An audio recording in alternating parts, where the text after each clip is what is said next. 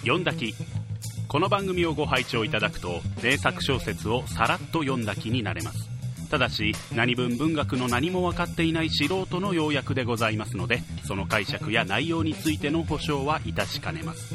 あくまでこれをきっかけに原作に興味を持っていただければ幸いです。それでは第7回目はヘルマン・ヘッセの「車輪の下」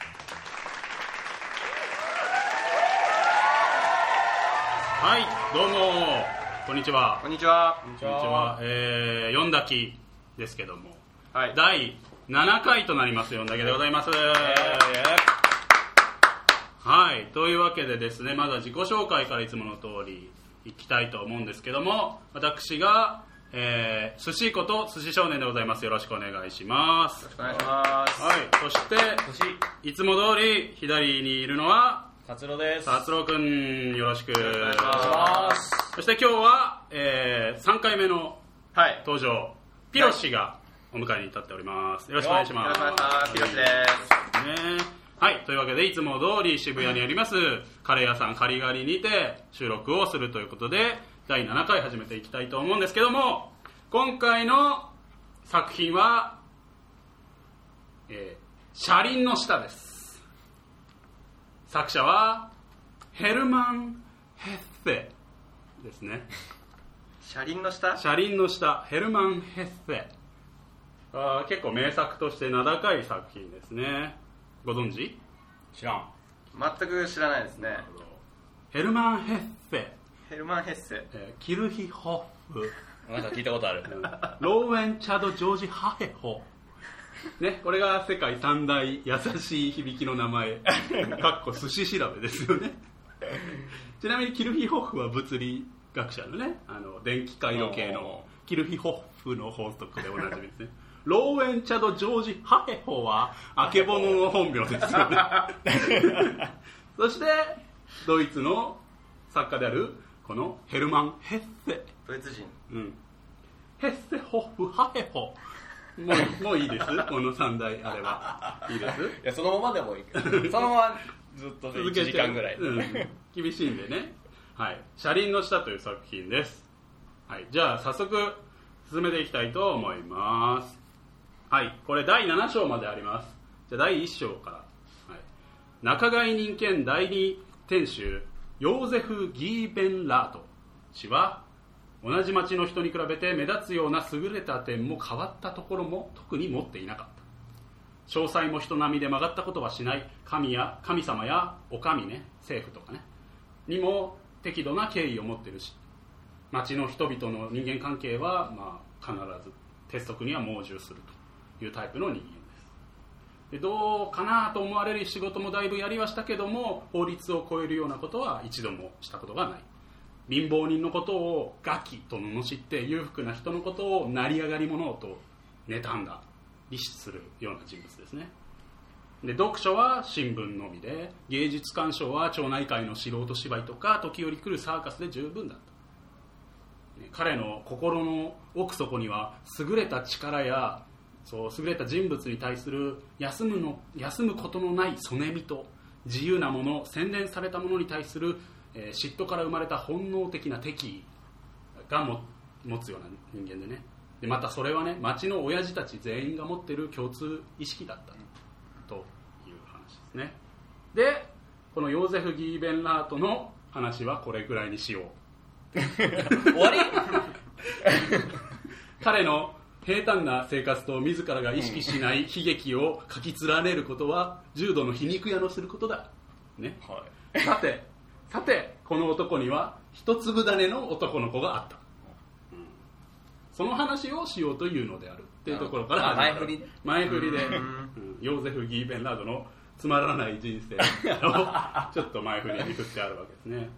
そしてその子供の名前がハンス・ギーベンラートですね。ハンス。ハンス・ギーベンラートは疑いようもなく天分のある子供だった、ね、天分、まあ、コーンスターチとかのねスターチのことですよね。ね。それはでんぷんですよね。天分は、まあ、天から与えられたね生まれつきの能力の才能のある。という意味ですね、うん、それを持っていたと。で他の子供と混じっててもその賢さは際立ってたと。でシュバルツバルツのごめんシュバルツバルトの小さな町にそんな人間が育ったことは例がなかったって言ってますね。シュバルツバルトはあれですよ、はい。沖縄から生まれたバンドの代表曲は「上海ハニー」ですよね、うん。シュバルツバルト。それは？うん。オレンジレンジで？もはや？リズムだけでギャグを言い出すと末期症状ですよね。多いな。まあもしくは偶然ですけどドイツの街ですよね。はい、で他のそうシュバルツマルツでそういう人間が育ったことはなかったわけです。でその少年の聡明な顔や上品な歩き方がどこから一体やってきたのか誰もわからなかった。母親はだいぶ前に亡くなっていたし生きてる間も年中病気で塞いでいたわけです。で父親はさっきのやつなんでね。別にそんなそんなものが参考になるわけはないっていう感でこうしてみると過去800年から900年の間そこそこ有名な町民は出したんだけど天才を未だかつて生んだことのない古い小さな町に神秘の花火が天から落ちてきたということになる。と言ってるわけです。それがハンス・ギーベンだとで彼については先生たちも、え校長も近所の人も牧師さんも同級生もみんなこの少年が鋭敏な頭脳を持つ人間であって、まあ、とにかく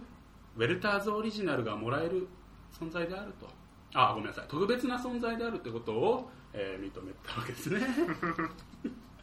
まあ今のボケが分かんない方はね特別な存在キャンディーでググっていただくとねいいと思うんですけどね。私もそうであったようにみたいなまあ、私のおじいさんがくれた初めてのキャンディーそれはウェルターズオリジナルで私は4歳でした。その味は甘くてクリーミーでこんな素晴らしいキャンディーをもらえる私はきっと特別な存在なのだと感じました。今では私がおじいさん孫にあげるのはもちろんウェルターズオリジナルなぜなら彼もまた特別な存在だからです。ですよね。有名ですよね。有名な。すごく有名なというわけでもうググらなくてもいいですよ。今のが。今のが全て。ですね全てだ。はい。まあ、とにかく特別な存在だってみんな認めると。で彼の将来は、まあ、はっきりと決まってたわけです。なぜかっていうとね当時のドイツでは才能があって、まあ、頭のいい子供っていうのはね家がお金持ちではない限りは州の州ってアメリカの州みたいなのになるのね。州の、えー試験を受けて進学校神の学校ねに入って、えーテュービンゲン大学ってとこに進んで牧師さんか教師になるっていう道しかまあなかったわけです、うん。で毎年ね4 5 0人の田舎の少年がこの道を選んで、まあ、大学を出て9年後ぐらいには、まあ、国から受けた恩賞を返すためにねこう牧師となって働いていくわけですね。で、まあ、ちょっとこれは皮肉っぽい言い方なんだけど国家が地方の秀才をその生贄として選ぶ州の試験。と呼ばれる行事があってそれが数週間後に迫っていたわけですね。で、まあ、もちろんハンスはこの町で選ばれた唯一の候補なわけです。でその名誉は大きかったけども代償は大きかった。毎日4時間の授業の後に校長先生のところでギリシャ語の補習があってその後6時からは牧師さんのところでラテン語と宗教学を学んでその上週に2回は夕食後に1時間数学の先生のところで勉強をさせられるわけですね。でさらに昼間の課題は毎日出されてね夜遅くまでランプの光の下でそれをやんなきゃいけなかったと。で大抵は11時や12時まで続いたんだけど時としてまあ12時を超えることもあったと。これな13歳の少年にこんだけ勉強を与えやらせてたわけですね。でまあそれについて父はランプ代がねランプの石油代がもったいないななんてブツブツ言ったりはするんだけど、まあ、我が子が勉強しているのを、得意げに眺めていたと。で日曜日には学校では読まない本を読んだりね文法の復習をすることに使われていてまた週に一度二度は散歩しなさいなんて言われてたもんだから青い熊のできた寝不足の顔でこうこそこそと怯えたようにハンスは歩き回った。でその週の試験ねが目前に迫ったある日校長の校長のところに挨拶に行くわけですね。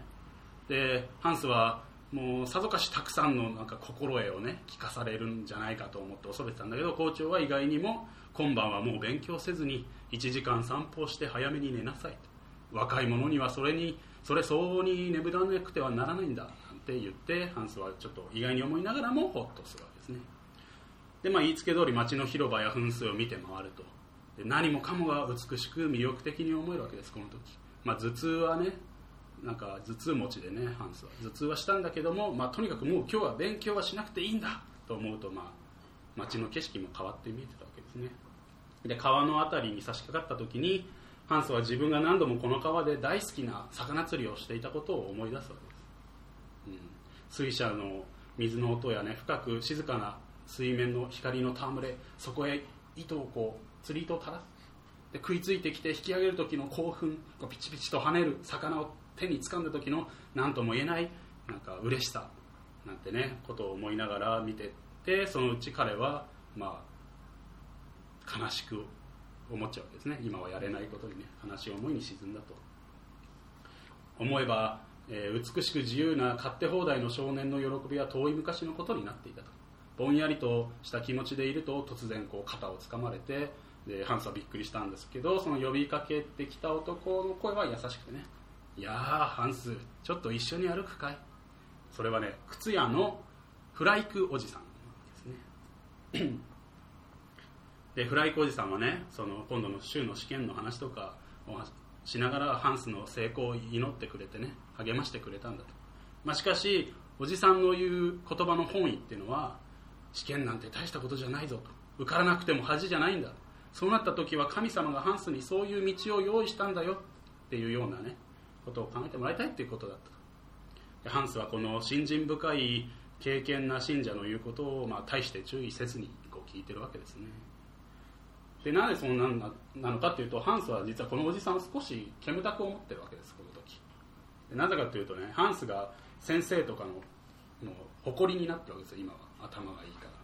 でハンス自身もいくらか思い上がってたりするとそういう時にフライコおじさんがやってきてねこのままじゃいけないってんでハンスをわざとへこませたりするわけですよ。そういうふうに努力をおじさんはしてくれてた。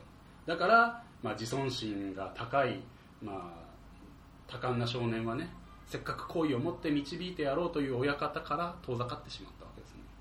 そして今もなおこの大人が自分をどんな心遣いと親切心で見守ってくれているかを知らずにいたと、まあ、だから煙たがっちゃってたわけですね。でその後2人で歩いていくと牧師さんに会うわけですね。で牧師が牧師さんに会うとフライク親方はいそいそと行っちゃうわけ。でなぜかというとねこの牧師さんはね新しい物狩り屋の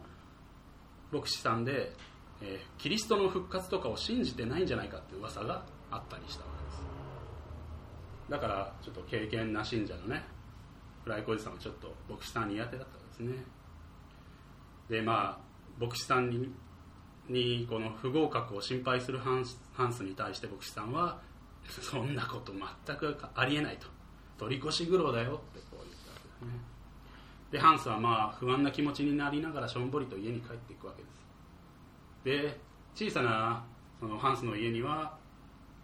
小さな庭には小屋があるわけです。その小屋はね前3年間ぐらいウサギを飼っていた小屋なんです。ただ去年の秋に試験を受けるためにウサギは取り上げられてしまうわけですね。こう世話をしたり可愛がったりしている時間はなかったのだまたその庭ではよく友達のアウグストと水車を作ったりウサギ小屋を直したり猫を追い回したりよく夕方頃まで遊んだんですね。まあ、それも勉強をしなくてはならないということでアウグストと遊ぶことも終わってしまったと、まあ、実際アウグスト自身も、まあ、1年前に学校を辞めて機械工見習いになったのでね忙しくて、まあ、その後も2回2人は顔を合わせたっきりだったって言ってますね、まあ、全てが、まあ、今のハンスにとっては遠い昔のように思えるわけです。でねそんな思いで家に帰ってぼーっとしてるとハンスは突然ね小さなその水車を取り上げてこうむちゃくちゃえーって壊してこんなものは捨ててしまえとっくの昔に用はなくなってるんだって放り投げたりしてね。少年は声を上げて泣きたい気持ちに襲われたがその代わりに、えー手斧を持ってきてねそのか細い腕でウサギ小屋をこうめちゃくちゃに壊すわけですね。でもう板が割れて3年前の腐ったウサギの餌とかバーって飛び出したりしてね。それももうめちゃくちゃにこう打ち据えるわけですね。まあそうやってウサギ小屋を壊したりすることであの思い出をね全て殺してしまえることのよことができるかのようにこうハンスは無我夢中でウサギ小屋を壊したりするわけ。でお父さんが出てきてね「おいハンス何をしてるんだ?」って聞かれるとハンスは手斧を手斧を放り投げて川岸まで駆け出していくわけです。でねそこにつないであった川につないであったイカダにねちょっと横になって、えー想像する想像だけど自分が今乗ってるいかイカダはこう動いててね草原とか畑とかをこう通り過ぎて水門をくぐってこう水の上を進んでいる想像とかをしてるわけですね、うん。でも何もかも昔のようにウサギに餌をやったり釣りをしたり頭痛もせずに心配がなかった頃に戻ったと思おうとするわけ。ですとてもなんか悲しい感じが伝わってくるわけですね。まだ子供なのに。まだ134歳の子供なんですけどね。受験前のなんか不安感みたいな。そうだね。不安とまあなんか一気に出たんでしょうね。ずっと耐えてたものがね。まあそしてそれ終わった後疲れて不機嫌な顔して夕食に戻ってくるとお父さんは一方ね受験へ向かう旅支度をしてね興奮してるわけ忘れ物はないか？なんて10回も聞いたりしてくるわけですね。でハンスは不機嫌だからね短いトゲのある返事をしたっきり食事もろくに取らずにお休みを言って部屋に入って、まあ、明かりをつけずに長いこと起きていたと。まあちなみにこの部屋は彼が受験で得た唯一の恩恵だったここにいれば誰にも邪魔することはなく自由でいられたわけですね、まあ、勉強はしてたんですけどね。でここで彼は疲労と頭痛と眠気と戦いながら文法や数学などを勉強ししばし絶望的な気持ちになることもあったんだけどそれと同時に自分は他の人間とは違う優れた人間なんだと。いつかきっと一段高い世界に行けてそこから周りを見下ろすことができるんだって思いもあってなんかそういうなんでしょう思い上がった幸福感に高揚することもまああったんですねハンスには。うん。まあ、そんなそんな、えーハンス部屋に戻ってきて、まあ、疲れてそのまま寝入ってしまうわけですね。さあ、えー前代未聞のことだったんだけども、えー出発の日校長が駅まで送りに来てくれるわけですね。でシュッツガルトっていう町に行くわけですけどそこに着くとなんかお父さんはねもう、まあ、都に来た感じですからね。もうすげえはしゃいじゃってて、まあ、ハンスは試験に来たからもう無口になって一層お父さんがはしゃいでるのを見て不安になるわけですね。子供心に。でそこに住んでるおばさんの家に泊まりに行くとなんかやたら慣れ慣れしいおばさんとかね父親がくどくくどくくどくこう励ましのお説教なんかをしてねもううんざりだったと。でその夜はなんか重苦しい深い眠りの中で試験会場でこう嫌なものを嫌いな食べ物をたくさん食べさせられて窒息しそうになる夢とかをハンスは見るわけです。ね 相当ストレスがあるっていう感じなわけです。で翌朝ねハンスが起きて、まあ、遅刻しないように時計を気にしながらコーヒーを飲んでいた時故郷の町ではたくさんの人がハンスのことをこう考えていたと靴屋のフライコジさんは朝食朝食の前にお祈りをハンスのためにしたわけです。主よ今日試験を受けるハンス・ギーベンラートを守りたまい。彼を祝し祝福し強めたまい。多日主の神々式皆を告げ知らす正しくけなげたるものとならしたまえなんつって祈るわけですね。で牧師さんはね妻にねギーベンラートはいずれ並外れたものになるだろうと。そうすればまあラテン語を教えたこともまあ僕の損にならないわけさなんつって言ってるわけ。担任の先生も、えー生徒たちにね我々のギーベンラートの成功を祈ろう。まあもっとも彼には祈りなんて無用だがねお前たちのような怠け者が10人かかったって叶いやしないんだからなんつってね。ハンスのことをみんなそれぞれ考えていて、まあ、ハンスが受かるか落ちるかでこう掛け事をしている生徒なんかも、まあ、ハンスのことを考えていたという感じなわけですね。でハンスはまあ、試験会場に入った時にねまるで拷問室にいられた犯罪人のような気分にはなったんですけどラテン語の試験が始まった時なんかあれ？簡単じゃね？ってこう思うわけです。でスラスラ楽しいなって言ってもいいぐらいな気持ちで問題をこなすわけですね。で家に帰っていくとたちまちこうお父さんとかに質問済みですどうだった？どんな風だった？できたかい？まあハンスはねできたんで得意げに簡単だったよ。あれなら5年生の時にもうできたさ。なんつって答えるわけですね。でその日の午後にですね父はハンスを連れて、まあ、親類とか友達のその町にいるところを歩き回るわけですね。でその中で、えー歩いていく中で 同じ入学試験を受けるためにやってきた少年に出会うわで少年たちは2人きりにこうなるとね遠慮がちに好奇心を持ってお互いの様子を探るわけですね。でハンスがねラテン語の問題はどうだった？簡単じゃなかった？なんて聞くとああひどく簡単だったさ。だけどそこが落とし穴なんだよ。簡単な問題は油断するからミスしやすい。あの中にも落とし穴はあったはずだもん。なんて言われるわけ。でハンスがそうかな？なんて言うともちろんさ試験官だってそんなに試験官だってそんなにバカじゃないさ。でハンスはねちょっと考え込んじゃうわけですね。でそれから相手が相手の少年が問題の話とかをしている時に少なくともハンスが聞いたことのないラテン語を2つも使ったわけです。でハンスはちょっとビビっちゃうわけですね、でハンスはね明日は何があるんだっけ？って言うとギリシャ語と作文だよなんて言うわけね。でその少年はね自分の学校からは12人受けに来てるんだでその3そのうちの3人はすごく頭が良くて多分彼らがこの試験のトップを占めるだろうね君は落ちたら中等学校へ行くのかいなんていうわけですね、まあ、ハンスハンスの家はまあ貧し貧しいっていうかまあそんな金持ちじゃないですからそんな中等学校に行けるわけがないんですけども。でハンスは多分行かないよなんて答えると、まあ、僕がここ落ちてもどっちみち別の学校に行くんだなんて言ってるわけですね。でそれを聞くとねハンスはその少年が偉い偉い人のようにこう聞こえてくるわけです。で頭のね他の頭のいい3人を含めた12人の生徒はが来たっていうことはハンスにこうプレッシャーになってくるわけですね。でだんだんこんなんじゃ俺が受かりっこないなんて気持ちになってきて、まあ、特にラテン語は自信があったけどギリシャ語にはこう自信がないかったわけですハンスはね。で翌日ギリシャ語の試験があってその後で、えードイツ語の作文があったわけですね。でギリシャ語の問題は、まあ、簡単じゃなかったわけです。でハンスはなんか良いペンね。上等なペンを持ってなかったんでその一回下書きして聖書を回答するんだけどその時に紙を2枚もこう無駄にしちゃって時間のロスとかをしちゃうわけ。しかもなんか隣にいたずうずうしい生徒にねなんか質問をしたこう紙を押し付けられてね。ハンスはねもうしそんなんバレたらさ怒られちゃうから、そういうのやめ邪魔しないでくれってだけ書いてこう突き返したりしてこう時間をどんどん浪費しちゃうわけですね。で、まあ、しかも部屋の中はものすごい暑さでこうハンカチをこう吹き吹きねさらにハンスの持病の持病の頭痛がこうしてきてねもう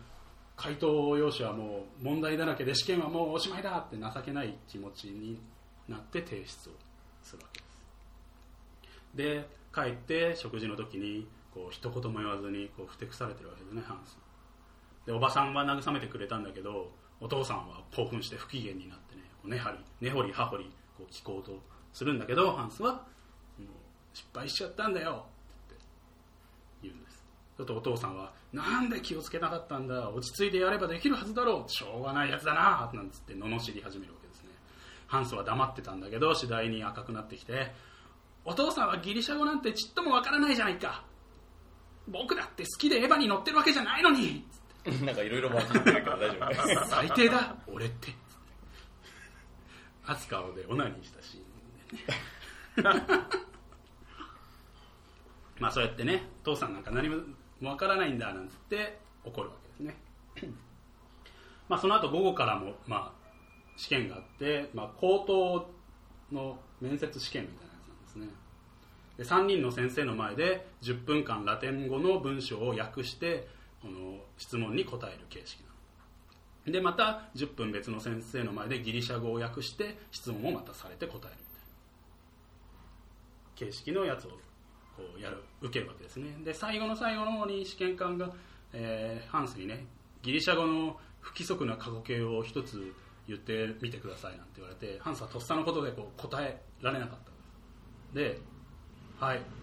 はい、はい、わかりました言ってよ言ってよろしいって言われてハンスはとぼとぼとこう外に出ようとしたしドアの前でこう立ち止まってね先生がね「いやもう外に出ていいんだよ」って言われたのに出ないわけですで「あどうしたんだい？気分が悪いのかい?」って言ったらハンスが「そうじゃありませんさっきの過去形を今思い出したんです」って言って部屋の中のに向かってその過去形を大声で「わー!」って言って先生がニヤニヤ笑ってるのを見て「わー!」って外に 走って駆け出していくわけですね。でハンスはもうね試験はどっちみちダメだろうと、もうこんなんじゃ早く自分の家に帰りたかったわけですね。でもまだ明日数学と宗教の試験が残ってんで帰れないわけですね。で家に帰るとみんな彼を心配したんだけどもう痛々しいほどにハンスが疲れてるんでただこう卵スープを与えられ寝かしつけられるわけですねでね翌日の試験は全くうまくいったわけです今度は。打って変わって、うん。昨日のね主要な科目の失敗の後にこんなうまくいくのは皮肉なことだななんつってちょっとチャンスハンスは自重気味に思ってるわけ。まあでももういいよと。試験はどっちみち落ちたんだからいいやなんて思って。でハンスはねもうもう一日町にお父さんは残る予定だったのにもう帰らせてくれっつって一人で帰るからって言って許可を得て地元に帰っていくわけ。で地元に帰るとねまた忘れていた過去の楽しかった思い出がわーっとフラッシュバックしてくるわけですね。で翌日もハンスはテスト休暇もらってたから休みで十分にこう睡眠をとってね、まあ、自由な気分を楽しむわけです。もう試験が終わっちゃったからねダメだったとはいえ終わったという解放感がそういうふうにさせたわけですね。で翌朝父親を迎えに行くとねまだこうテンションが高い父親がね 旅行帰りで試験が受かったら何か欲しいものを何でもいい買ってやるよなんて言うんだけどハンスはどうせ落ちるに決まってるんだよとか言ってお父さんは、まあ、そんなこと言わずに今気の変わらないうちに言っといた方が得だぞなんて言われてハンスはなら釣りを禁止したのを解いてほしいと。釣りをさせてほしいって頼むわけですね。で翌日は日曜日だったんでね休みなわけですまた。で雨が降ってハンスは部屋で試験のことを思い返してみたわけです。そうするとねよくよく考えるとああもっともっといい答えができたって絶望的な失敗に気づいたりなんかしてああやっぱり落ちたんだななんて結論付けるわけですね。なんたる情けない頭脳だって自分のことを思うわけ。でもう不安になっちゃってお父さんにもし落ちちゃったら例のあの少年みたいに高等学校に行ってもいいなんて聞きに行くんだけどお父さんはもう呆れを呆れを超えてねもう腹立たしげにねなんて了見違いだと。なんてことを言う小僧だっつってハンスをこう罵るわけね。まあ金ない行かせる金がないからね。そんなもう落ちたらお前はどこの学校にも行けないんだみたいな感じで怒るわけね。であハンスは実質に自分の部屋に戻ってね、えー進学校にも高等学校にも行けないんだったら自分はどうなっちゃうんだろうななんて考えるわけ。チーズ屋さんの見習いかなんか事務所の事務所のなんか帳簿係かなんかにされるんだろうな。そして平凡な惨めな人間の一員として生涯を終えるのだ。そんなそういう人間を彼は軽蔑していたわけですよ。でそんなことが、まあ、どんなことがあってもそうもっともっとずば抜けた人間になるつもりだったわけです。でハンスは怒り悲しみのままラテン語の本をこう叩きつけて雨の中あてもなく駆け出していくわけですね。そういうハンス。ちょっとまあプライドが高いハンスっていうのもあるわけですね。いろいろ同居してるんですね少年だから。自然を愛していたりとか。で月曜日の学校ね。月曜日に学校に行くと校長が早速「どうだった?」ってこう聞いてくるわけね、まあ、ハンスが浮かない顔でいるとね校長は「まあもうちょっとの辛抱だよ」と「今日の午前中には知らせが来るはずだから」ってわけね。でその日の午前中はもう恐ろしく長いわけですよハンスにとって。ところがね結局何の知らせも来なかったわけですね午前中。で昼休みにねもう涙がこみ上げてくるわけハンスは。でもう昼食もほとんど食べることができないわけ。でね午後2時に教室に行くと担任に呼び出されてね担任のとこに行くと担任の先生は手を出してきて「おめでとうギーベンラト君は週の試験に2番で通ったよ」って言われるわけですね。おで教室内はこうシーンと静まり返ってねで校長もやってきてね「おめでとう!」さあ何か言わないかなんて言われてもう少年は落ちたと思ってたもんだからもう意外さと嬉しさでこうこわばってるわけ。で校長に「おや何も言わないのか?」なんて言われるとねハンスは「そそうだと分かってたら完全に一番になれてたのに」なんてこう言うわけです 僕はね。よくは書いちゃいますよね、うん。でハンスはねみんなより早1週間早く夏休みを与えられるわけ。もう試験に受かったからね。でこの喜びにね目をくらむような気持ちで少年は外に出ていくわけ学校から。もう全てが輝いて見えるわけですね大自然も。でもうこれで牧師さんのところを避けて通る必要はないわけ。もう落ちると思ってた時は牧師さんの前を通れなかったんだけどこれでもう牧師さんも避けて通る必要はないし、まあ、チーズ屋や帳簿係にされることされるという恐れも必要もなくなったと思ってるわけね。さらに俺は釣りに行くことができるんだ。で家に帰るとねお父さんが玄関口に立ってたわけです。で早く帰ってきた息子を見てお父さんはどうしたんだ？っていう。ハンスはねああ大したことじゃないんだよ。もう学校へ来なくていいって言われたんだってなんだって？一体お前なぜなんだよ？って言うといや僕はもう進学校の生徒だからねつって そうか！やったな！受かったな！受かったのか！ハンスがうなずいてねいい成績でか？って言った。ハンスまあ2番なんだけどね。みたいな。感じで。でもうさすがのお父さんもそんなにいい成績で入ったとは思わなくてもう何も言えなくなってね。息子の肩をこう肩をねこう叩いて笑ってこう頭を振ってそれからこう何か言おうとして言えなくてうんまた頭を振ってうんえらいこったえらいこったって2回ほど叫ぶわけですね。でハンスは急いで階段を駆け上がって屋根裏を引っかきまして、あのコルクとか紐とかをね釣り道具を探昔やってた釣り道具を漁ってきて、えー、と今度はね上等な釣り竿をこう探さなきゃならないと。で釣り竿はこうその辺の木を切って作んなきゃいけないんですけどね。で彼は父に、えー竿を作るためにナイフを貸してなんて行くとお父さんはもう上機嫌ですからね。ポケットに手を突っ込んでさあ2丸くやるから自分のナイフを買ってきていいぞ。鍛冶屋行っておいでおいでなんて言ってくれるわけ、まあ、2丸くおおよそ1000円1500円とかそんなレベルです、で駆け出してね鍛冶屋まで行ってそこでも試験のことを聞かれてね受かったよって言うとねまあ上等なナイフをこう出してくれるわけですよ町の人も喜んでくれてるわけです。でハンスは長い時間をかけて釣り竿にする日を選んで家に持って帰ってこう紅葉した顔を赤くほてらして目をランランと輝かせて釣り道具をこう作り始めた。といったところで第一章は終わるわけですね。ハンス受かってよかったですね。よかった。とりあえず。お父さんも面白いな。アホですけどね。すごいアホハンスの容姿があんまりねイメージできないんだけど。ハンスはねもうガリガリ君です。ガリガリ君。うんあごめん。あのガリガリ君ではないです。よ あんなやんちゃ坊主ではない。あどう考えても進学しなさそうだ。よ中円ハゲを作ってアイスを食べてるガリガリ君釣りしかしてなさそうだよ。赤城乳業のガリガリ君ではなくてまあか細い感じのああひっそりした。ガリ弁。ね。もうガリ弁はもう顔は青くてね、うんうん日にも焼けてなくて。ただね賢そうな凛々しいなんか顔はしている。うん。美少年ではあるわけですね。なるほさあ第2章いきましょうか。でハンスはね久しぶりのつ久しぶりの釣りにねこう楽しくて心を躍らせるわけですね。でいろんな魚を集中して釣ってウグイやコイやハゼなんかを釣るわけ。でハゼはお父さんの好物だからね特に少年を喜ばせたりするわけですねまあ日が昇ると魚の食いつきが悪くなるのでハンスは地面に腰を下ろして水面を眺めたりするわけですね。で時折自分がね受かったこととあと2番になったことっていうのを思い返すとね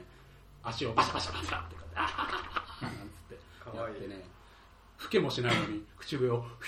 フューとかやって吹いたりもう浮かれてるわけですね。まあどうせ誰にも聞かれるわけないと。なぜなら学校はみんな行ってるのに僕は僕一人行かないでいいからねなんて感じで浮かれてるわけですね。で彼はみんなをもう追い越したのだ。みんなは今彼の下になっているのだって感じなわけです。でねハハンスは実は前遊んでたアウグストウサギ小屋の一緒に作ってね。以外は友達はあんまできてなかったと。でみんなから散々いじめられてたわけです。だが今はそんなのろまな頭の足りない連中はこうみんな自分より下にいるんだ。彼はみんなをひどく軽蔑し口元がニヤッとしたとか言ったわけですね。こいついいなんか可愛いんだけど嫌なやつっぽいまあ、まあでも純粋なんですね。単純にね。褒められてるわけだし大人にね、まあ、2番になったわけだし、まあ、で夕食の時ね父親からねお昼ぐらいに大勢お祝いに来たぞなんて聞いてね町の町内新聞みたいなのにもねハンスが2番で合格したみたいなのが書かれててハンスはその町内新聞を畳んでポケットに突っ込んで別に何も言わなかったんだけど心の中では誇りと歓喜で胸が割れそうだったんですね。でまた夜釣りに行って鯉を4匹釣って明日牧師さんのところに届けてあげようなんつって。ハンスはその日は眠るわけですね。でこれから夏休みを含めて長く長く美しい自由な夏休みがやってくるんだと。のんきに水浴びをしたり釣りやあの無双ね夢を見てこう過ごす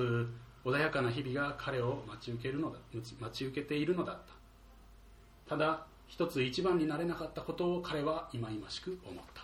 と思った。翌日午前中にね牧師さんのとこに魚を届けに行って牧師さんはおめでとうって言ってこう書斎に案内してくるわけね。でねその書斎はねやっぱり過去の牧師さんたちのイメージとは違ってまるでこう研究室みたいな学者の、まあ、新しいもの好きのね例のあのフライコーヤ方が言ってたみたいな牧師さんだからね。で、まあ、一応進学校のでの生活とか勉強について優しく教えてくれるわけね。で牧師さんがね進学校に入ったらヘブライ語もヘブライ語ねにもっぱら集中しなければならなくなるだろうと。お前にやる気があるならばこの休みの間に少し始めてもいいよと。そうすれば入ってから他のことに時間と余裕が割けると。まあただせいぜい1日1時間か2時間にしなきゃね。お前は今何より休養をしなければならないんだから。まあもちろんこれは一つの提案だよせっかくの楽しい休暇気分を壊したくないからね。なんていう。でねそれはね彼が、まあ、ハンスにとってもう楽しい楽しい青い空のようなイメージの自分の時間に、まあ、一つの小さな雲がポコッと浮いたような話ではあったんだけども、まあ、実際進学校で習うヘブライ語にハンスは少し恐れを持ってたんでああやりますって感じでハンスはそれを了承するわけね。でこの今までずっと一番でいたハンスは進学校に入ってもどうにか周りを押さえつけてけなければならないななんて考えてるから、まあ、勉強を了承するわけね。まあハンスにとってずっとこの3年間ぐらい勉強させられてて担任の先生も父さんも牧師さんも校長もハンスに息もつけさずこう勉強させてるさせてきたわけですよ。で常に圧倒的なほどの首位だったわけ。でハンスはそれが誇りでもありまたプレッシャーでもあったっていう感じなわけですよ、まあ、それで牧師さんのところを出てね長い距離を散歩しようって思って歩いてたにもかかわらずねハンスはすぐ疲れちゃうわけですね。もう体力落ちてるからね。以前は34時間歩いてもなんてことなかったのにってハンスは不思議な気分になるんだけどちょっと憂鬱になるわけですねそれで。で頭痛もして目もちょっと傷んできちゃうわけ。でもまあ昼過ぎに水浴びに行くとようやく元気を取り戻して、えー、楽しくなっていくんだけどあもう牧師さんとのお勉強の時間だっていう感じな休みを過ごすわけです。でまた牧師さんのねところに行く途中にフライク親方に靴屋のね呼び止められてね。どこ行くんだ？なんて言うと牧師さんのところに行くんだ。っつって。フライク親方はねえ？試験だって言うから黙ってたけどもう黙ってらんないぞ牧師さんはねあの不信心な考え方をしてると。それは良くないことだから。もしも聖書を人が作ったもので精霊の暗示じゃないなんてことを言い出したらわしのところに来いと、うん、それについてじっくり話し合おうじゃないか。ってこうハンスは言うわけ。でハンスは分かった。言ってるんだけどハンスの心の中ではその無学なこの職人ね経験な信者ではあるけど無学な職人といまだ熱心な学者でもある牧師さんのどちらを優先するかは、まあ、言うまでもない感じなわけですよ。ハンスの心ではね。で牧師さんのところで習ったこのルカ伝のギリシャ語版っていうのを習うわけですけどハンスがもう知的好奇心をくすぐってねこう1時間学ん学ばないうちにこのなんて言うんでしょう真理を追求する研究者の仲間入りをハンスはしたみたいな気分がなって、えー、気分になって辞書とか文法書を借りてハンスはもう家でも勉強し始めちゃうわけですね、まあ、勉強元来嫌いじゃない感じではある、うん、で朝早くから釣りに出かけて午後は泳いでその時間のほかはほとんどこの勉強に取り組むわけですね、自分がやはり他の人間とは違う優れた人間であるという高揚感とね軽い頭痛なんかにもう入り混じったハンスの生活が始まるわけですね。である晩今度は校長が訪ねてきます。で少年がルカ伝を勉強しているのを見てこう満足そうに微笑んでるわけですね。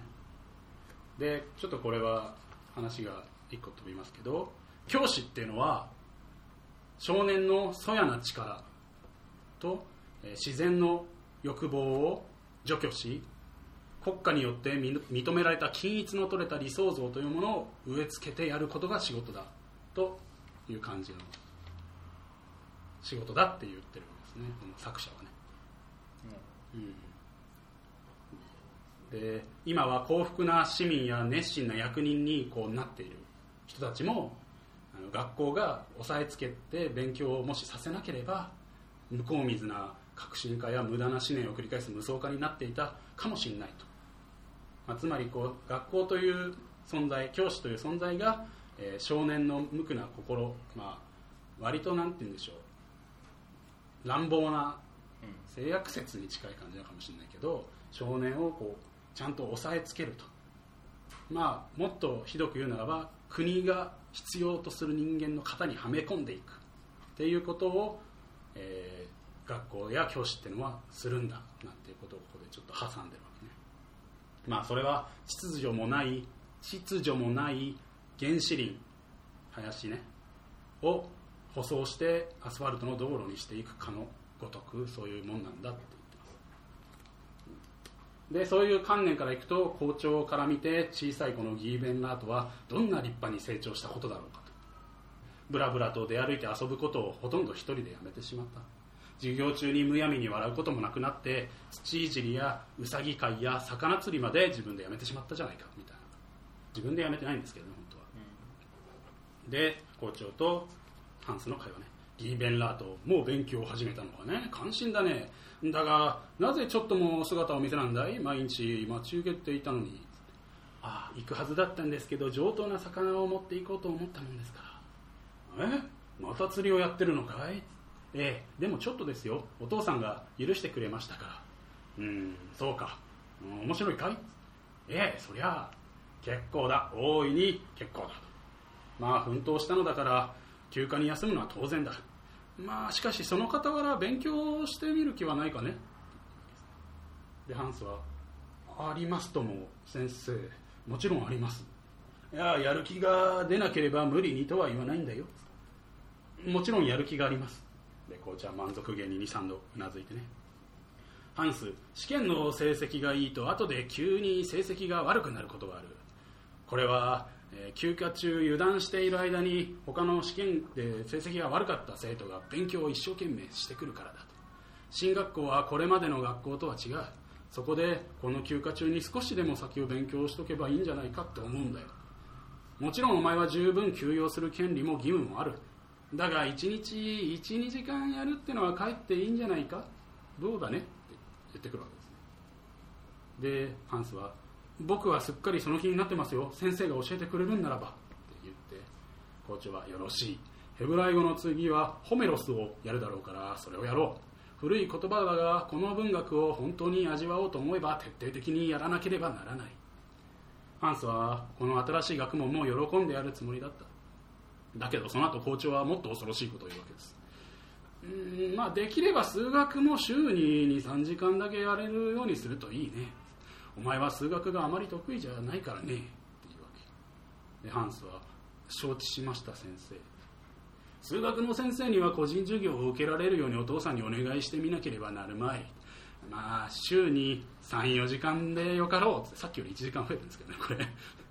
れ。で承知しました先生な。んさあままたいつの間にか牧師さんと校長によってハンスは勉強させられる感じになっていくわけですね。貴重な休み。ですね。まあでもこのおかげで勉強ははかどるはかはかどるようになるわけです。でしかしハンスは1時間でも釣りや散歩をすることをだんだん後ろめたい気分になっていくわけですね。さらに今まで泳ぎの時間に使ってた時間を数学の先生はその時間を勉強時間に選んじゃ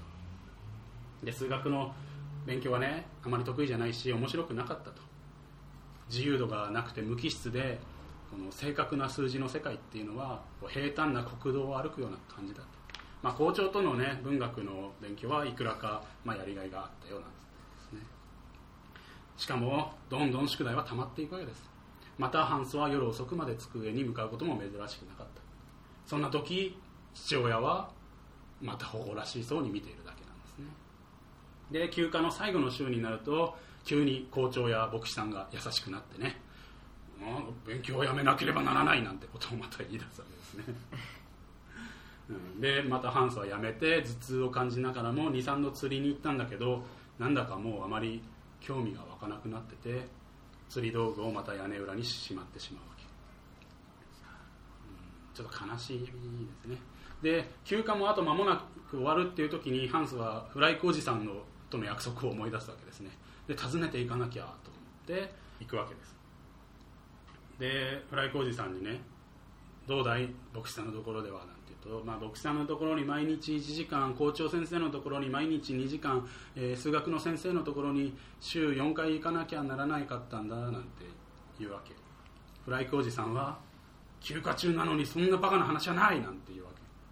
でも先生たちがそうしろって言うからまあでも僕は勉強することはそんなに嫌じゃないんだ。って言うとそりゃそうかもしれんが勉強の方はいいかもしれないがこれは何という腕だい顔だってひどく痩せてる。まだ頭痛がするかい。時々そいつはバカな話だハンス。それはもう罪悪だ。お前の年頃は十分外に出て運動して休養しなくちゃいけない。何のための休暇だ。部屋で勉強するためじゃないだろう。お前は骨と皮ばかりじゃないかなんて言ってねハンスはニコニコなんつって笑ってるわけですね。でお前はねやり通せるだろうが過ぎたるは及ばざるがごとしだ。牧師は聖書を汚すようなことは言わなかったか。一遍も言わなかったよなんて。まあそれは結構だ。お前は将来牧師になるつもりだろうがそれは尊い役目だ。多分お前は特別な人間でいつか魂の救い手となるだろう。わしはそれを心から願っているんだよなんて言って少年の肩にしっかり手を置いてハンス正しい道を離れないように主がお前を祝福し守りたまわんことをアーメンって祈りを捧げるわけね。で牧師さんとは違ったその古臭いものの言い方を聞いた少年はなんなんとなく痛々しくそのおじさんを見てるわけですね。ここで第2章が終わります。どうですかここまでは、まあ、また勉強させられちゃうわけですね。いろんな大人の期待を少年に向けられるまあ、まあいいか。2章はそんな感じですね。で第3章を始めますね、えー進学校に入るわけですね。でその進学校は古く重厚な建物、ね、が自然豊かな広い庭とかがあって、まあ、美しい絵のような場所なわけですね。で都会や家庭生活などの俗界ね。俗世界から離れて若い魂の渇望を清い精神的な研究に集中させることのできるこう施設としてはまあ最高だっていう感じな施設なわけです進学校ね。で進学校に入る際はいろんなこの生徒の母親たちがこう来るわけですよ。で母親のいるものはこの入学式の日を感謝の念と微笑ましい感動を持って一生思い出すんだろうけどもハンス・ギーベンラートには母親がいなくてその入学式も無感動なまま過ごしてしまったわけです。でこう寄宿舎みたいな寮みたいなところにで部屋をこうに荷ほどきする時もね他の子供たちはこう両親が慌ただしくやって心配そうな顔で助言をしてたりするわけよ子供たちに。でそれを恥ずかしそうに聞いてる息子をねこう撫でたりさすったりしてる母親がいたりとか、なんか声を上げて泣きたいのを我慢して強がってる子供を見て微笑んだりしてる母親とかいろんな母親がいるわけ下着は大丈夫とか大切にしなきゃいけないよとか洗濯物は送ってきなさいよとか家に帰りたくなったら手紙を書くんだよなんてこういろんな声がどこかしこから聞こえるわけですね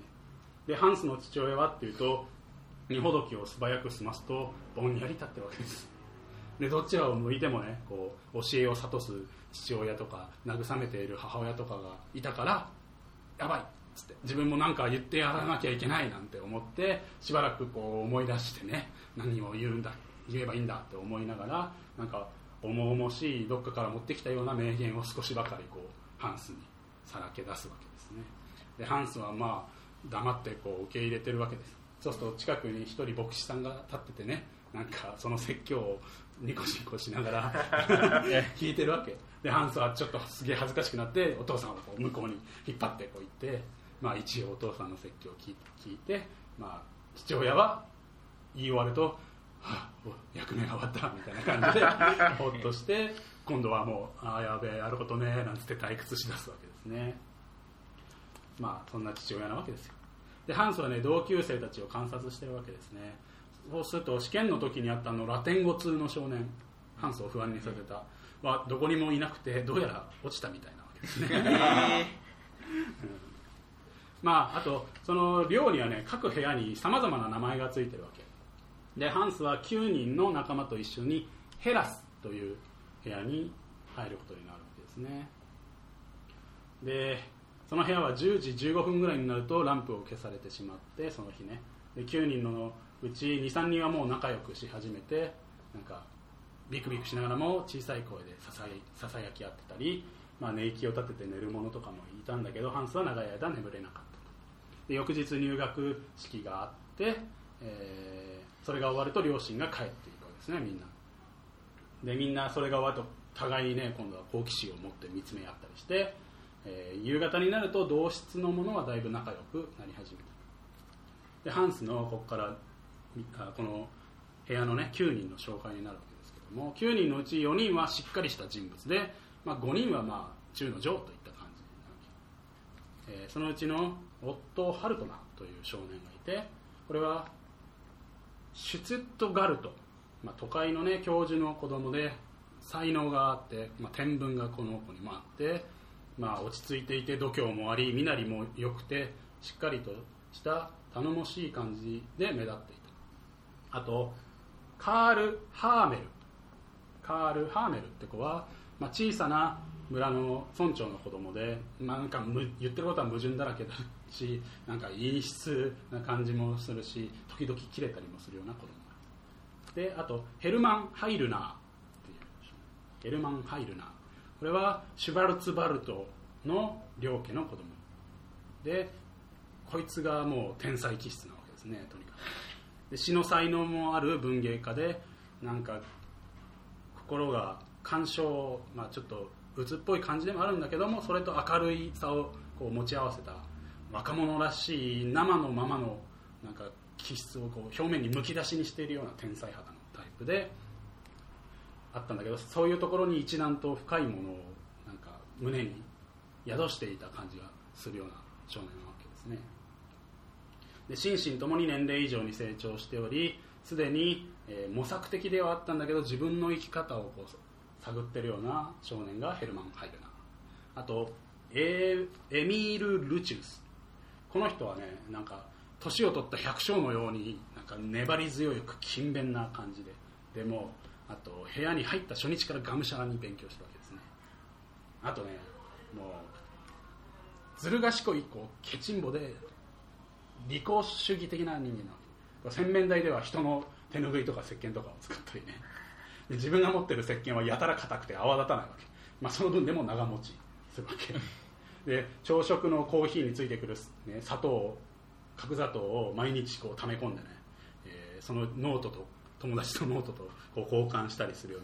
ななんかそういう感じのやつなわけです。でも決して貧しいわけではなかったんだけどね。でそいつはね部屋の中でみんながわーってうるさく騒いでる中勉強するわけ。普通なら怒るんだけどむしろあの周りが騒いでる間に自分が勉強すると得をするっつんで喜んだりするようななんかそういう性格の子供がエミール・ルチウス。なわけですね。でこのルチウスに劣らず勉強してるのがハンスね。でハンスは善良なおとなしい仲間としてあの天才肌のハイルナー以外の同級生の尊敬を受けてるわけ。ハイルナーは自由奔放で天才でね時折ハンスをねクソ勉強家なんつって罵ったわけですね、うん。でヘラスヘラスね部屋ね。ヘラス部屋は時折こうつかみ合いの喧嘩とかがあったんだけどおおむねなんか仲良く打ち解け合っていたと言って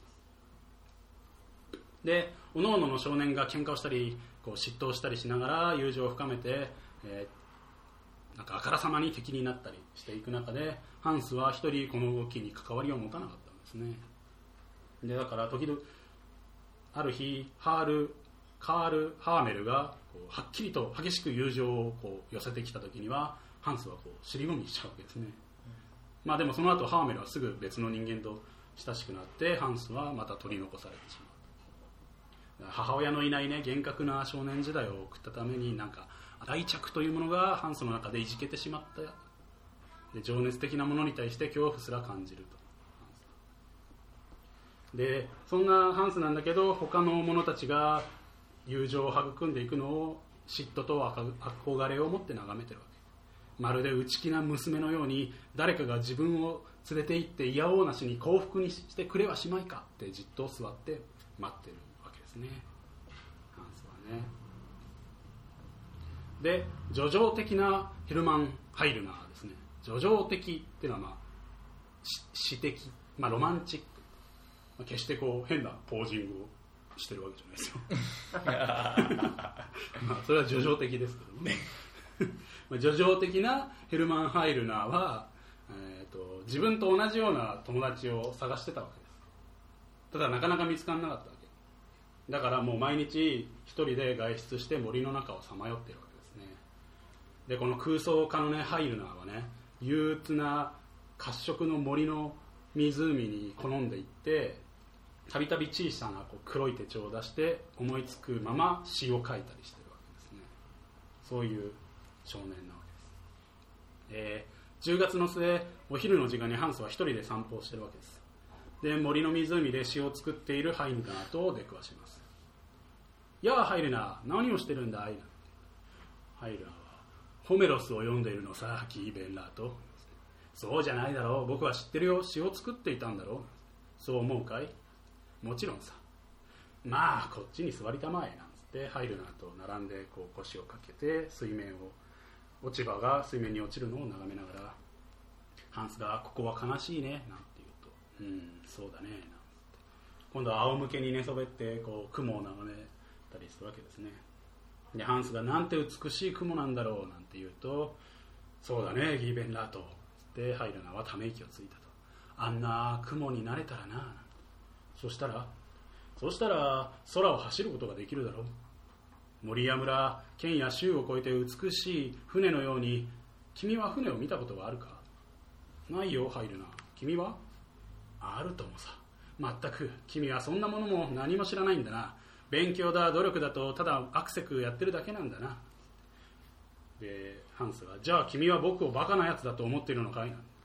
そうは言ってないよ。僕は君が思ってるほどバカじゃないよ。だが船の話を続けたまえ。聞きたいんだ。聞きたいわけ。でハイルナーは寝返って両手で頬杖をつきながらね。ライン川で船を見たんだよ。船の上では音楽をやっていてね夜だったから色とり色とりどりの提灯の明かりが水に映ってたんだ。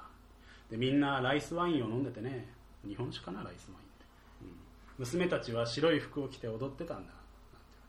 ハンスは黙ってこう目を閉じて状況を想像してるわけですね。でハイルナが今とは全く違うここの連中と来たらああいうことも何も知らない。退屈な卑怯な奴らばっかだ。ヘブライ語より崇高のまんものなんて何も知りやしないんだ。君も同類だななんて言ってハンスは黙ってるわけですね。でこのハイルナーっていう男は全くの変わり者で詩人だったわで彼はね少ししか勉強をしなかった。でもそれにもかかわらず物知りで授業の時には上手に答えたりするわけ。でもそしてその知識自体を彼は軽蔑してるかのようだったと。でこういうわけ。今のやり方でホメロスを勉強したって僕にとっちゃ全く無意味だ。そもそも古代ギリシャのものが我々に何の関係があるんだ。僕らが今ギリシャ的に生活しようものなら、まあ、自由にって意味、えーここをすぐに追い出されて追い出されるに違いないだよなのに部屋の名前はヘラスなんてギリシャのギリシャのことヘラスって言うんだけど部屋の名前はヘラスだなんて全く皮肉だよいっそゴミ箱とか奴隷の檻とかでもつけりゃいいのにななんてこう言ってるわけですね。でハンスはさっき作った詩を見せてくれよなんて頼むんだけどハイルナーはまだ出来上がってないけど出来上がったら見せてもいいさ。帰り際にも芸術的な建物について語ってね全くこれが校舎なんてもったいないねなんて皮肉ったりするわけ。でその日の午後ハンスはハイルナーのことを考えずにはいられなくなった。ハンスの心配事や願い事や憂いなんかはハイルナーには全く存在しないかのようだったと思うわけ。彼は自分の考えや言葉を持ち情熱的で自由な生活をしていた。風変わりな悩みを持ち周囲の人間を軽蔑しているようでもあった。古い建物の美しさを理解し自分の魂を文字にし空想によって非現実的な自分の世界をちゃんと作り上げていた。明るく奔放でもあり同時に憂鬱でもあり自分の悲しさを貴重なものであるかのように楽しんでいるようにも見えた。その日の夕方ハイルナーはオット・ウィンガーという口ほどにもないホラ吹きと殴り合いの喧嘩をします。で2人はこう殴り合ってねハイルナーはねもう俺はいいっつって。殴りたかったら勝手に殴れなんて言ってオット・ウィンガーは罵りながら出ていくわけですね。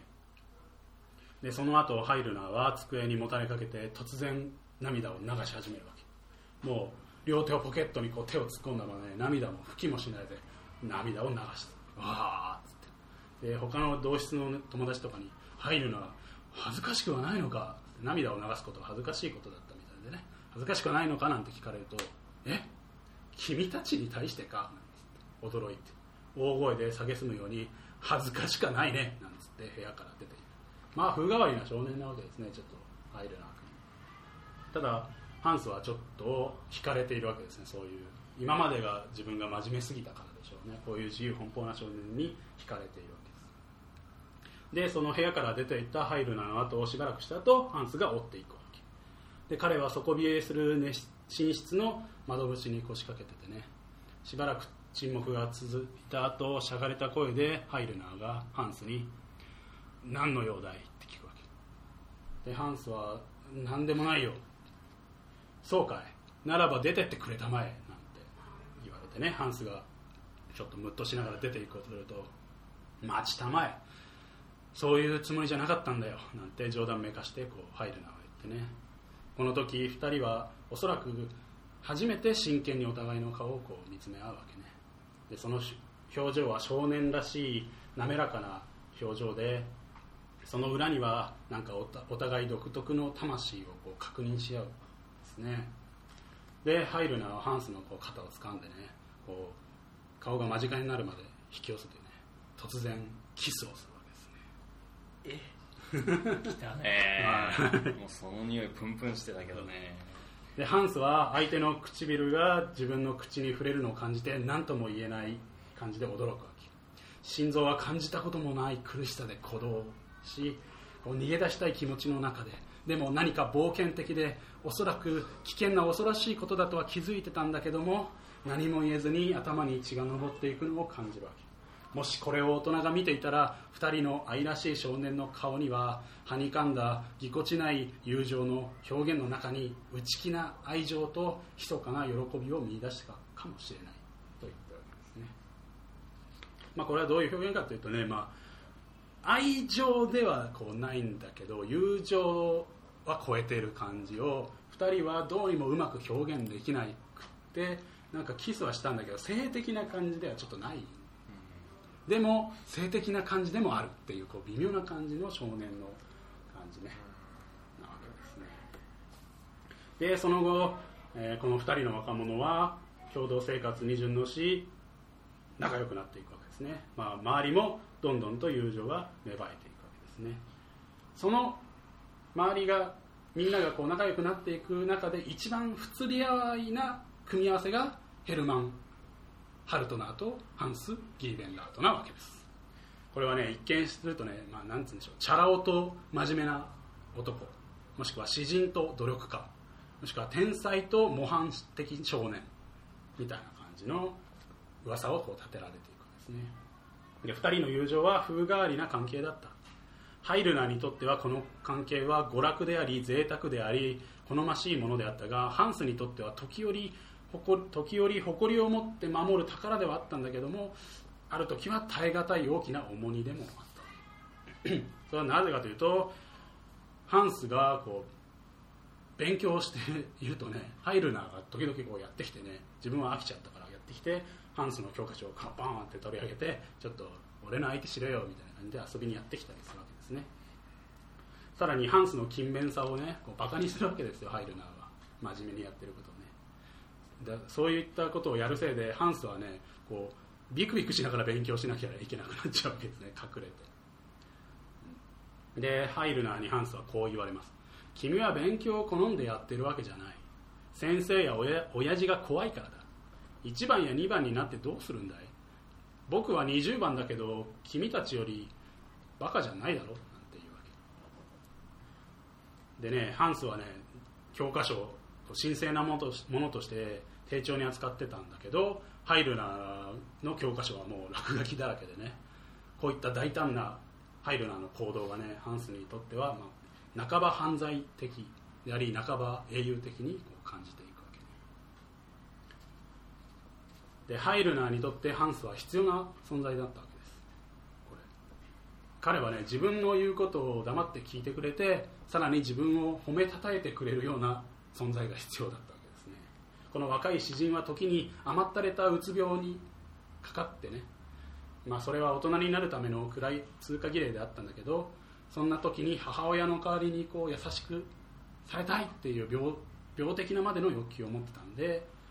持ってたんだけど母親いないし、まあ、さらに子供大人になりきっていないので女性の愛を受け入れるまでに成熟していない今はこのおとなしい友達が彼の慰め手となった。でね夕方に入るのはこうしおれしおれ切ってハンスのところにやってきてね。勉強しているハンスを散歩に誘ってさまざまなこう憂鬱な言葉をハンスに語ったりするわけね。でハンスにはよく飲み込めなかったけれどもそれでも聞いてるとこう胸が苦しくなってその気分が伝染することもあったりあったわけですね。でこの感じやすい詩人のため息に悩まされ苦しまされてハンスはこう他の時間は悪せく勉強したり一生懸命勉強したりするわけ。ところがだんだん勉強が至難に次第に困難になってくるわけですねやっぱり。ハンスにとってこういう状況は。で頭痛もやっぱり始まっちゃうわけで疲れて何もしない時間が多くなってきちゃうわけですね。この変人の友情のために自分がヘトヘトにされていることにぼんやりと気づいてたんだけどもハイルラーがね涙を流して語ってきたりするととてもそれは気の毒に思ったし、まあ、ハンスにとっても なんか自分がハイルナーになくてはならない存在だっていう意識がね一層友情を深めたしそのこと自体誇らしく思ったりはしてるわけですね。またハンハンスがじゃあハイルナーがこう鬱じゃない時のこの圧倒的な魅力魔力っていうのをハンスは知ってたわけ。それはシラー。やシェイクスピアを情熱的に朗読する際にこう惚れ惚れするような幻想的な力なんかをハイルナーは持ってるわけですね、まあ、このシェイクスピアを情熱的に読むことに関しては、まあ、僕も負けてはいないですけどね。そういう冷たい反応かな、うん。ね間違いないね。間違いなくオセロに関しては情熱的に読んでるはい、えー11月のある日まあすっかりね季節的なもんで憂鬱なハイルな少年ですよ。はねもうハンスの元にも来なくなっちゃうわけですね。でルチウスっていうあのケチンボなやつはねバイオリン超下手くそなんだけどバイオリンを下手くそに演奏しているせいでちょっと入るなと喧嘩騒ぎを起こすわけ。でも結構大きい騒ぎになっちゃって入るなに、えー割と重い監禁が学校から言い渡されるわけですね。でね学校から厳しいその処分を食らっちゃうことによってハイルナーはなんなんて言うんでしょう。まるで伝染描写みたいな扱いをされてあの誰も近づく者がいなくなっていくわけですね。先生から睨まれたくないからね自分も。であのみんなそういう不利益になることを恐れて近づかなかったと。でハンスは自分だけはそばにいてやるべきだと分かってたんだけどもそうしなかったわけです。でそれそうしないことは卑怯なことで自分を情けなく恥ずかしくも思ったなんて感じなわけですね。でハイルナーも一方ハンスだけはって信じてたんだけど裏切られたそのショックは大きいわけですね。でハイルナーはねそのことについてハンスに一度だけね「君は卑怯だぞギーベンラートこのクソったれめ」っていうわけ。ででも平然平気な顔をして装ってハイルナーはその後も普通に暮らすわけですね。でその後もハイルナーは誰とも口を聞かず一人歩き回っては手帳に詩を書いたりするわけです。でやがてクリスマス休暇が近づいて、まあ、家に帰れるっていう生徒騒ぐ生徒の中でもハイルナは一人きりでハンスはそういったことが近づかなかった自分を恥じたり後悔したりはしてるわけですね。ただクリスマス休暇に家に帰るとお父さんがハンスのお父さんがたくさんプレゼントをくれるわけです。まあ本当のクリスマスっていうのはね母親がいたりもみの木があったり歌があったりっていうのがあるんだけど、まあ、ハンスにはそれ全部ないわけですね。ただそんなクリスマスしか過ごしたことがないハンスにはまあ慣れっこだったよってで町のみんなはねハンスがやったら顔色が悪くて痩せすぎだっつって心配をしたりするんだけどハンスは頭痛がするだけで別に大丈夫なんだなんて言って牧師さんもまあ俺も若い頃は頭痛に悩まされたもんだなんつってハンスを励ますわけですね。はい、でお祭りの日に凍った川でねスケートをみんなしてるわけですね。でハンスは新しいこの学校の服とか帽子をかぶってねそこにわざわざ歩いて出かけていってね。彼は以前の同級生たちから一つ抜けて人の羨むずっと高い世界へいるんだということを確認したりするというわけでここで第3章が終わります、まあ、とりあえずここで前半戦終了したいと思います。ここまでどうでしょうか？まあキスのシーンですよね。本題の。まあそこ重要だったりしましたけどね。ね。これもう1 5 6歳になってんの？これ進はそうだね。は15歳ぐらいじゃあない15歳ぐらい。うん。まあねいろいろある時期ですからね。思春そう思春期ですね。しかもちょっとまあ時代もそうなのかハンス自体もそういう性格なのかちょっとまあおそういった、なんて言うんでしょうね。感情面にかけてはあまり大人になってない。発達してない。発達してない感じですね。頭ばっかり良くなっちゃっててね。でそこでちょっと憧れの対象っぽい自分にないものを持ってるやつがいるから。そうハイルナー少年にちょっと惹かれていって、まあ、ハイルナーにとっても、まあ、ハンスはちょまあ言葉は悪く言えばなんて言うんでしょう。いい。自分には都合のいい存在。遊び道具的な感じにも。もあったし、まあ、実際友情も芽生えていくわけですけどね。そのなんか表現しきれない友情をキスみたいな感じになって高ぶって出ちゃう。上がるって出てる感じ、まあとりあえず前半こんな感じですね、はい。えー後半もぜひ聞いてください。ではでは「